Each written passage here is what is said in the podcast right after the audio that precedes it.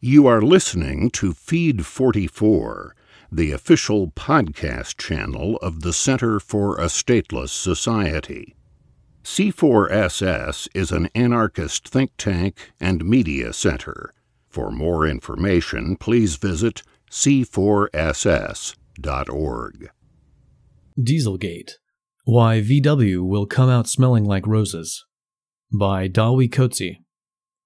Posted on c4ss.org September 24th, 2015. Read by Tony Dreher. Details have been emerging this week of a clever trick pulled by Volkswagen in North America. The German based automaker is alleged to have been using software to cheat EPA emissions tests for millions of its turbocharged direct injection TDI diesel engine Volkswagen and Audi cars dating back to 2009. New vehicles pretty much the world over are required by law to be controlled by a computer featuring a standardized onboard diagnostic OBD system, which is used in many countries for periodic compulsory emissions tests. Someone at VW figured out how to get the engine management firmware to sense when an emissions test was being performed and to deliver the desired output signals contrary to what was really happening. The revelations may seem like a blow to Volkswagen, but closer analysis of the situation through the lens of anarchist political economy reveals how the scandal could end up benefiting the established motor industry, including Volkswagen. In a way, some of the earlier TDIs were the last of the open engines. It's obvious why they've dominated the performance diesel market despite some very impressive offerings from competitors. They were basically derivatives of the old EA 827 diesel engine of the 1970s with combustion chamber improvements, a turbocharger, and a thin veneer of purely supplementary electronic control. The result was a package which outperformed many comparable spark ignition engines right out of the box, but which could be made to do some truly silly things by fiddling with the mechanical diesel injector pump and the turbocharger. If one is lucky enough to be clear of emissions inspection requirements, the ultimate homebrew high performance development is what's called an MTDI, M for mechanical, wherein the electronic controls are summarily deleted, and, being an extremely compact engine, the 1.9 TDI has been a popular candidate for engine swaps. Small 4x4 Suzukis are common recipients.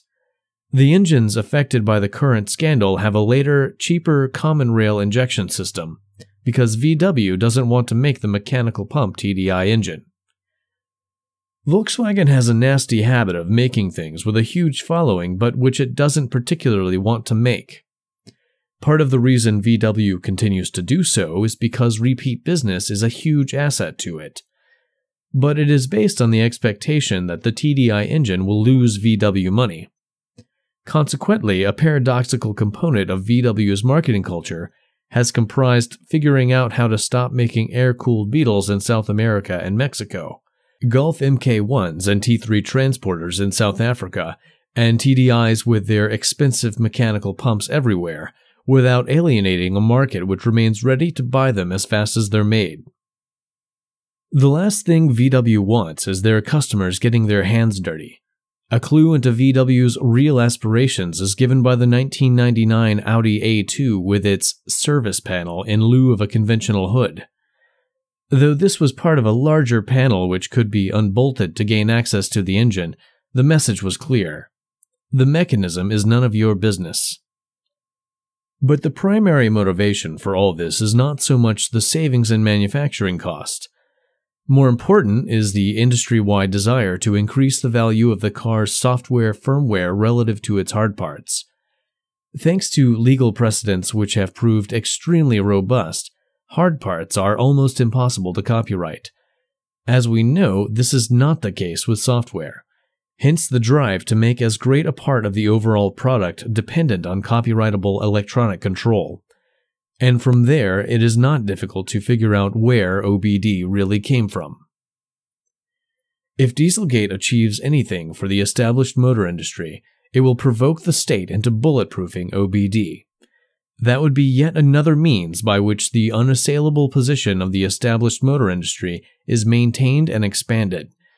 And it would be another erosion of your and my control of our living environments. Keep in mind the nitrogen oxide emissions, which were the subject of the TDI OBD trick, are readily absorbed into the natural nitrogen cycle as long as overall emissions are low. At levels corresponding to the amount of vehicle traffic the established motor industry needs to stay in business, however, the NOx would cause photochemical smog and precipitate as acid rain, but for cumbersome gadgetry which serves no purpose except to make gridlock vaguely viable.